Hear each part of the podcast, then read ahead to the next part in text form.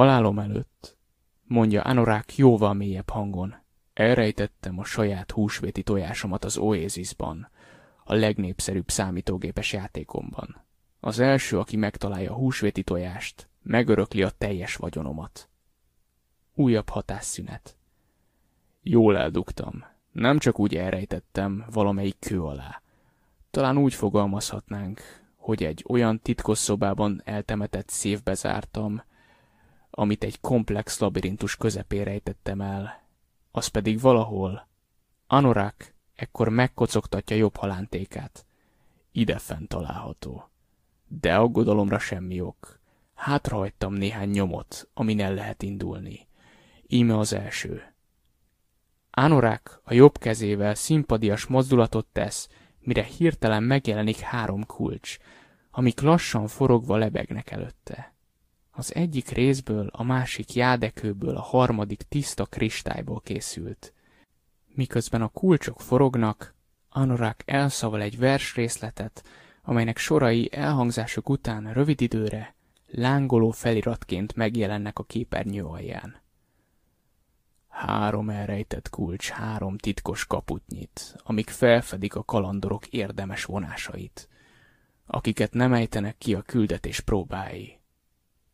Azok markát a végén busás jutalom ütheti. Amint kimondja az utolsó szavakat, a jáde és a kristálykulcs eltűnik. Egyedül a részkulcs marad meg, ami most az anorák nyakán lógó láncon csüng.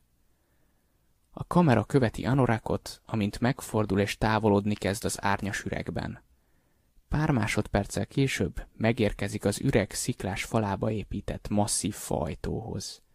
Ezen fémre tesz látható, amelynek felszínébe pajzsokat és sárkányokat gravíroztak. Nem volt lehetőségem tesztelni a játékot, és egy kicsit aggódom, hogy talán túlságosan is elrejtettem a húsvéti tojásomat. Lehet, hogy nagyon megnehezítettem a játékosok dolgát, nem is tudom. Minden esetre, ha tényleg így van, már akkor is túl késő a változtatáshoz. Majd meglátjuk. Anorak kitárja a dupla ajtót, és egy írdatlan nagy kincses kamrát fed fel, ami tugig van csillogó aranyérmék és drága kövekkel kirakott serlegek halmaival. A gondos elemzés során kiderült, hogy a kincses halmok között különös tárgyak fedezhetők fel, a leginkább említése méltóak néhány korai személyi számítógép, egy Apple 2e, egy Commodore 64, egy Atari 800 XL és egy TRS-80 Color Computer 2. Több tucat irányítóeszköz különféle konzolokhoz, továbbá 100 meg 106 oldalú kocka, amiket a régi asztalon játszható szerepjátékokban láthattunk. Ezután a nyitott bejárathoz lép, szembefordul a nézőkkel és széttárja a karját, hogy nyitva tartsa a hatalmas dupla ajtót. Ha kimerevítjük a felvételt, akkor egy olyan képet kapunk, ami nagyon hasonlít Jeff Easley festményére, ami a Dungeon Master's Guide, a Dungeons and Dragons 1983-ban kiadott szabálykönyvének borítóján látható. Nem is húzom tovább az időt, jelenti be Anorak. Kezdődjön hát a vadászat Holiday húsvéti tojására. A varázsló ekkor egy fényvillanás kíséretében eltűnik, és csak a tárva nyitva álló ajtót meg a mögötte ragyogó kincshalmokat hagyja maga után. Ezután a képernyő elsötétül. A felvétel végére Holiday beiktatott egy linket személyes weboldalára, ami a halál reggelén drasztikusan megváltozott. Egy évtizeden keresztül mindössze egy rövid loopolt animációt lehetett rajta látni, amelyben Anorak egy középkori stílusú könyvtárban ül egy agyonkaristól dolgozóasztal fölött környedezik, különféle főzeteket kotyvaszt és poros varázsigés köteteket lapozgat. A mögötte lévő falon pedig egy hatalmas, fekete sárkányt ábrázoló festmény látható. Az animáció azonban most eltűnt, és egy olyan eredményjelző lista szerepelt a helyén, amilyeneket a játéktermi gépek képernyőin láthattunk.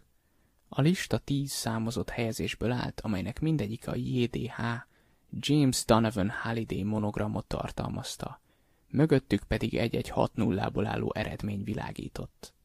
Az eredményjelzőt hamarosan a top listaként kezdték emlegetni. A top lista alatt egy új ikon is megjelent Halliday weboldalán. Egy apró, bőrkötéses könyvre emlékeztetett, ami az Anorak Almanachja című ingyenesen letölthető kötetre mutatott. Ez volt Halliday több száz évszám nélküli naplóbejegyzésének gyűjteménye, több mint ezer oldalra rúgott, de vajmi kevés információt kínált Halliday magánéletéről, vagy mindennapos tevékenységeiről. A bejegyzések nagy része Halliday ömlengéseit tartalmazta különböző számítógépes játék klasszikusokról, science fiction és fantasy regényekről, filmekről, képregényekről és a 80-as évek popkultúrájáról. Akadt közöttük jó néhány szellemes vádirat, amiben Halliday kikelt minden ellen, a szervezetvallástól kezdve a diétás üdítőkig. A verseny, amit hamarosan vadászat néven kezdtek emlegetni, hamar a globális kultúra szerves része lett. A lottó nyereményekhez hasonlóan Halliday húsvéti tojása is népszerű vágyálom lett a gyerekek és felnőttek körében egyaránt. A játékba ráadásul bárki beszállhatott, és eleinte úgy tűnt, nincs jó vagy rossz megközelítés. Az Anorak almanakja igazából csak azt tette egyértelművé mindenki számára, hogy a tojás megtalálásához elengedhetetlen Halliday különböző megszállottságainak beható ismerete. Ez széles körű érdeklődést váltott ki számos klasszikus számítógépes játék és az 1980-as évek popkultúrája iránt, különösen Észak-Amerikában. 40 évvel az évtized után a 80-as évek filmjei, zenéi, játékai és divatja egyszer csak újra megőrítette az embereket. 2041-re a tüskés sérő és az agyonkoptatott farmer újra divatba jött, a slágerlistákat pedig a kortárs zenekarok 80-as évekbeli slágereket feldolgozó dalai lepték el. Mindazok, akik a 80-as években kamaszok voltak, öregen átélhették azt a különös élményt, hogy fiatalságuk csodáit és hóbortjait most az unokáig istenítik és tanulmányozzák. Ugyanezen az időszakban új szubkultúra született, amely több millió tagot számlált. A szóban forgó emberek életük minden szabad percét annak szentelték, hogy felkutassák Halliday húsvéti tojását. Őket eleinte szimplán tojásvadászokként emlegették, de ez is hosszúnak bizonyult, úgyhogy röviden megszületett a nyest becenév. A vadászat első évében menő volt nyestnek lenni, és szinte minden Oasis felhasználó ennek vallotta magát. Amikor elérkezett Halliday halálának első évfordulója, a versengés láza, mintha alább hagyott volna. Eltelt egy teljes év, és senki sem talált semmit. Se kulcsot, se kaput. Sokak szerint a problémát részben az Oasis puszta mérete okozta. Ezernél is több szimulált világot tartalmazott, és a kulcsok bármelyikben ott lehettek. A világok alapos átfésüléséhez egy nyestnek évekre volt szüksége. Bár egyes hivatásos nyestek arról hetvenkedtek a blogjaikon, hogy napról napra közelebb jutnak az áttöréshez. Hamarosan egyértelmű lett mindenki számára, senki sem tudja pontosan, hogy mit keresnek valójában, vagy hogy hol is kellene elkezdeniük a kutatást. Aztán eltelt egy újabb év. Meg még egy. Sehol semmi. A közönség nagy része elvesztette az érdeklődését a vadászat iránt. Egyre többen vélték úgy, hogy ez az egész nem más, mint egy gazdag félnótás által kiagyalt világméretű szélhámosság. Mások úgy gondolták, hogy ha létezik is a tojás, senki sem találhatja meg. Több százezer fanatikus nyestél világszerte, akik évek óta kutatják a rejtét ét nappal átéve. Ha egyikük sem járt sikerrel, egy épelmélyű ember minek próbálkozzon. Halliday húsvéti tojásának története szép lassan városi legendává vált, a nyestek folyamatosan apadó törzse pedig lassacskán közröhely tárgya lett. A híradós bemondók minden évben Halliday halálának évfordulóján gúnyolódva számoltak be róla, hogy a nyestek még mindig nem haladtak egy tapottat sem. Ráadásul évente egyre több nyes dobbantott, vagyis bebizonyosodott, hogy Halliday tényleg nehéz feladat elé állította a játékosokat. Eltelt egy újabb év, majd még egy. Aztán 2045. február 11-ének estén a világ szeme láttára megjelent a toplista tetején egy avatár neve. Öt hosszú év után végre meglett a részkulcs.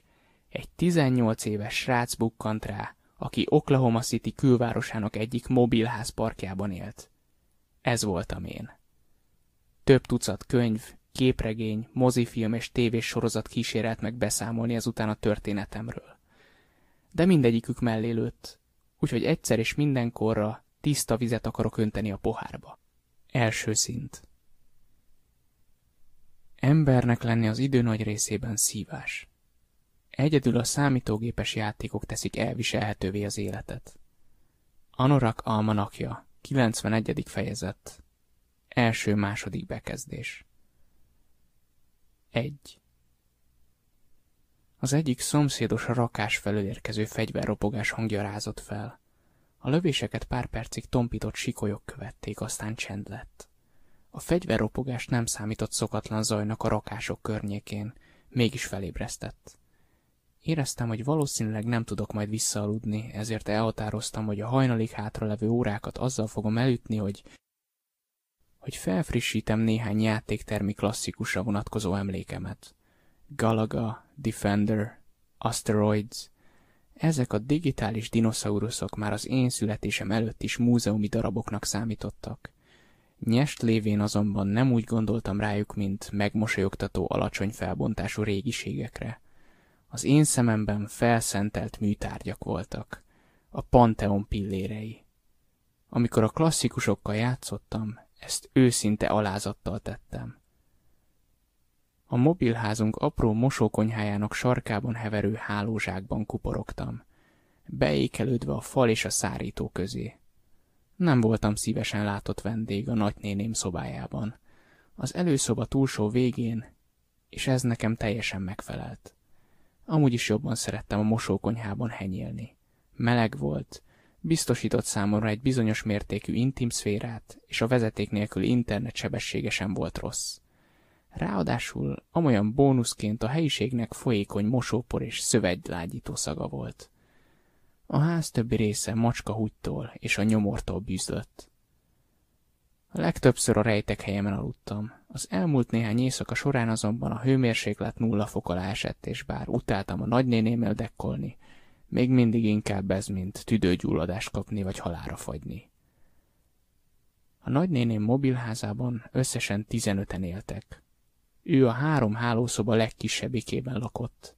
Deperték az övével szomszédos Millerék, pedig az előszoba végén lévő nagy központi hálóban laktak. Hatan voltak, és ők fizették a lakbér legnagyobb részét. Tudom, ez alapján baromi zsúfoltnak tűnik, de a mi házunk nem is volt annyira tömött, mint sok másik a rakások területén. A szélesebb típusba tartozott, bőven jutott hely mindenkinek. Elővettem a laptopomat, és bekapcsoltam. Ormótlan, súlyos dög volt, majdnem tíz éves. Az autópálya másik oldalán lévő elhagyatott bevásárlóközpont mögötti kukák egyikében találtam. A memória lecserélésével és a kőkorszaki operációs rendszer újratelepítésével sikerült életet lehelnem belé. A processzor a mai átlaghoz mérten egy lajhárnál is lassabb volt, de az én igényeimnek teljesen megfelelt. A laptop volt a hordozható könyvtáram, játéktermi gépem és házi mozi rendszerem. A merev lemezét rogyásig megpakoltam régi könyvekkel, filmekkel, tévésorozat epizódokkal, zenékkel és a 20. század szinte összes számítógépes játékával. Beizítottam az emulátoromat, és kiválasztottam az egyik örök kedvencemet, a Robotron 2084-et. Mindig is szerettem a játék frenetikus tempóját és brutális egyszerűségét. A Robotron semmi másról nem szólt, csak az ösztönről és a reflexekről. Akárhányszor leültem egy régi játék elé, sikeresen kitisztítottam a fejem és ellazultam. Ha lehangoltnak vagy frusztráltnak éreztem magam sanyarú sorsom miatt, mindössze meg kellett nyomnom a Player One gombot, és miközben az elmém a monitoron zajló szünet nélküli pixel küzdelemre koncentrált, a gondjaim rögtön tovaszálltak. A játék kétdimenziós világában az élet pofon egyszerű volt. Csak te vagy a gép ellen. A bal kezed segítségével mozog, a jobbal lőj, és próbálj életben maradni, ameddig csak tudsz. Eltöltöttem néhány órát azzal, hogy végig szántottam az agyak, gömbök, kvarkok és melákok végtelennek tűnő hullámain, és próbáltam megmenteni az utolsó emberi családot. De aztán az ujjam begörcsölt, és kiestem a ritmusból. Amikor ilyesmi történt a játék ezen szintjén, mindig a lejtőre kerültem. Alig pár perc alatt feléltem az összes extra életemet, és megjelent a képernyőn leggyűlöltebb mondatom. Game over. Kikapcsoltam az emulátort, és elkezdtem keresgélni a videófájaim között. Hát, ha találok valamit, amit nézhetek, miközben megpróbálok visszaaludni. Az elmúlt öt év során letöltöttem minden egyes filmet, tévéműsort és rajzfilmet, ami említésre kerül az Anorak álmanakjában. Persze még mindig nem daráltam le az összeset, ehhez valószínűleg évtizedekre lett volna szükségem. Kiválasztottam a családi kötelékek egyik epizódját. A 80-as években sugárzott vígjáték sorozat egy Ohio közepén élő, középosztálybeli család életéről szólt. Azért töltöttem le, mert Holiday egyik kedvence volt, és úgy sejtettem, hogy az egyik epizódban találok valamilyen nyomot, ami hasznomra lehet a vadászatban. Azonnal rákattantam, és többször is megnéztem mind a 180 részt. Úgy tűnt, képtelen vagyok megunni. Miközben egyedül ücsörögtem a sötétben, és a laptopomon néztem a sorozatot, mindig azon kaptam magam, hogy elképzelem, amint én élek abban a meleg és fényes házban, meg hogy azok a mosolygó és megértő emberek az én családomat alkotják, és hogy nincs olyan probléma az életben, amiket ne lehetne megoldani egyetlen félórás epizód ideje alatt. Na jó, az igazán komoly gondokhoz talán egy dupla rész kell. Az én családi életem soha még csak távolról sem hasonlított a családi kötelékekben bemutatotthoz. És valószínűleg pont ezért szerettem annyira a sorozatot. Egyke gyereke voltam két menekült kamasznak, akik az otthonomat jelentő rakások világában találkoztak. Az apámat soha nem ismertem. Alig pár hónapos voltam, amikor agyon lőtték. Épp egy közértet próbált kifosztani az áramszünet alatt. Igazából egyedül azt tudtam róla, hogy szereti a képregényeket. A cuccait tartalmazó dobozokban találtam több régi pendrive-ot rajta a csodálatos pókember, az X-Men és a zöld lámpás teljes szériáival. Anyám egyszer elmesélte, hogy apám azért adta nekem az aliteráló Wayne Watts nevet, mert az egészen úgy hangzott, mint a szuperhősök polgári neve. Mint Peter Parker vagy Clark Kent. Attól kezdve, hogy ezt megtudtam, úgy gondoltam a halála körülményeitől eltekintve klasszfazon lehetett. Anyám, Loretta képtelen volt egyedül nevelni engem. Sok emberhez hasonlóan a 18 betöltése után ő is szerződéses munkás lett. Csak így lehetett biztos melóhoz jutni. Két teljes munkaidős oézisos állása volt. Az egyikben telemarketingezett, a másikban eszkort volt egy internetes bordéházban. Régen éjszakánként mindig füldugót kellett viselnem, hogy ne halljam, amint a szomszéd szobában különböző mocskos dolgokat mond a más-más időzóbában lévő kuncsaftoknak. A füldugók viszont nem működtek valami jól, úgyhogy inkább maximálisra csavart hangerőn régi filmeket néztem. Mivel az anyám virtuális babysitterként is használta az Oasis-t, korán megismerkedtem ezzel a számítógép teremtette világgal. Amint elég idős lettem ahhoz, hogy vájzort és haptikus kesztyűt hordjak, anyu segített létrehozni az első oazisos avatáromat. Aztán magamra hagyott a ház egyik sarkában, és elment dolgozni. Én meg hozzákezdhettem egy teljesen új világ felfedezéséhez, ami feltűnően különbözött az addig ismerttől. Ettől a pillanattól kezdve többé-kevésbé az Oasis interaktív oktatói programjai neveltek fel, amelyekhez minden gyerek ingyen és bérmentve hozzáférhetett. Gyerekkorom jó nagy részét töltöttem a Szezám utca virtuális változatában, énekelgettem barátságos mapetekkel és interaktív játékokat játszottam, amik megtanítottak járni, beszélni, összeadni, kivonni, írni, olvasni és osztozkodni. Miután elsajátítottam ezeket a képességeket, nem tartott sokáig rájönnöm, hogy az Oasis a világ legnagyobb közkönyvtára is egyben, ahol még egy magamfajta ágról szakadt srác is hozzáférhetett a valaha kiadott összes könyvhöz, dalhoz, filmhez, tévéműsorhoz, számítógépes játékhoz és mindenféle kincshez az emberi civilizáció által felhalmozott tudás és kultúra egészéhez. Mindez ott volt előttem, és csak arra várt, hogy felfedezzem. De az, hogy hozzáfértem ehhez az információ rengeteghez, egyszerre lett áldás és átok. Mert így szereztem tudomást az igazságról.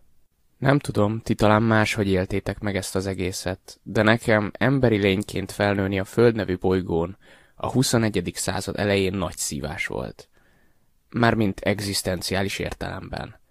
Az volt a legrosszabb a gyereklétben, hogy soha senki nem mondta el nekem az igazságot a helyzetemről. Ami azt illeti, épp az ellenkezőjét tették. Én meg, mivel gyerek voltam és befolyásolható, nyilván hittem nekik.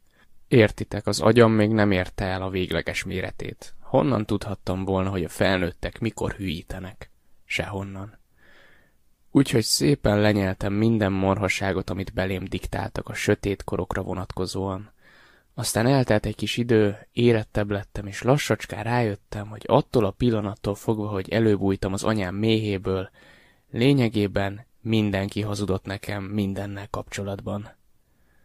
Ez eléggé fejbevert. Később nem is igazán tudtam megbízni az emberekben.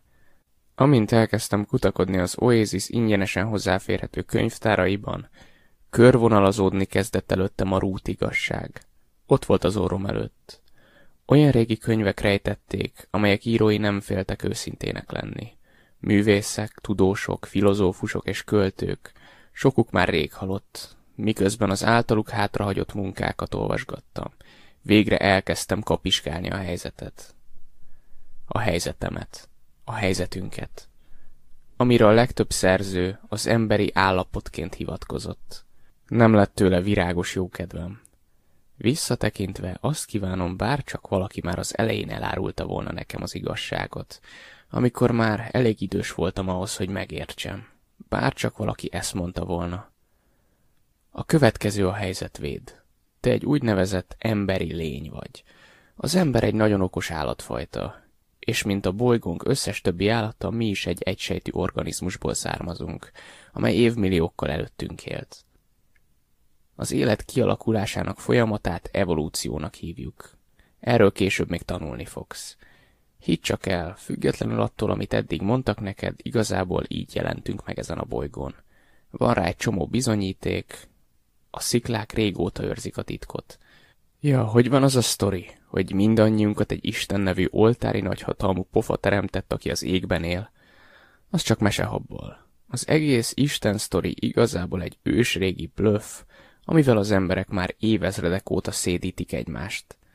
Mi találtuk ki, ahogy a télapót és a húsvéti nyuszit is.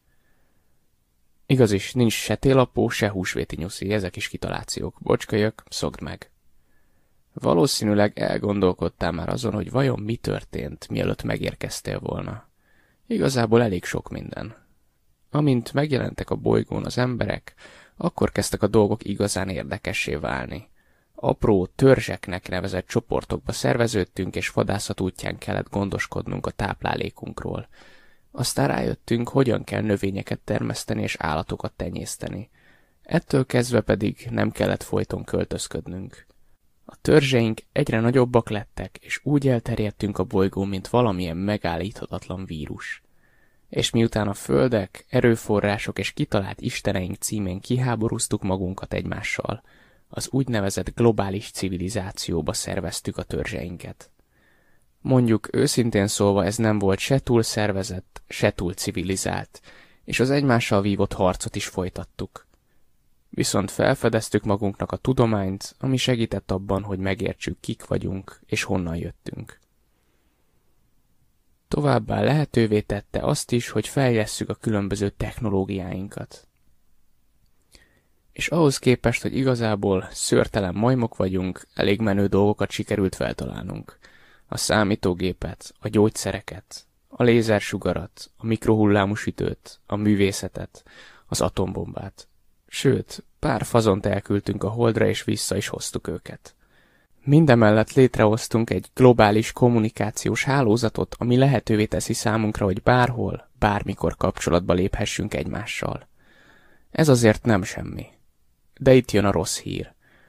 A mi globális civilizációnknak hatalmas ára volt. Elég sok energiára volt szükségünk a felépítéséhez, és az energiaforrásaink alapja a föld mélyén eltemetett, élettelen növények és állatok sokasága.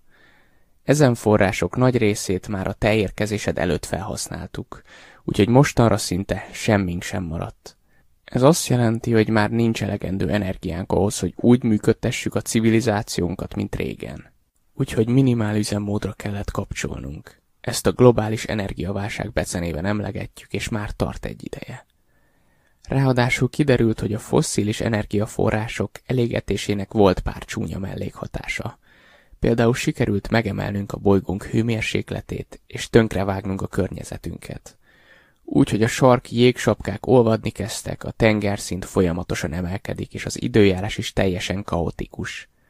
A növények és az állatok rekord mennyiségben pusztulnak ki, és sok ember éhezik vagy otthontalan.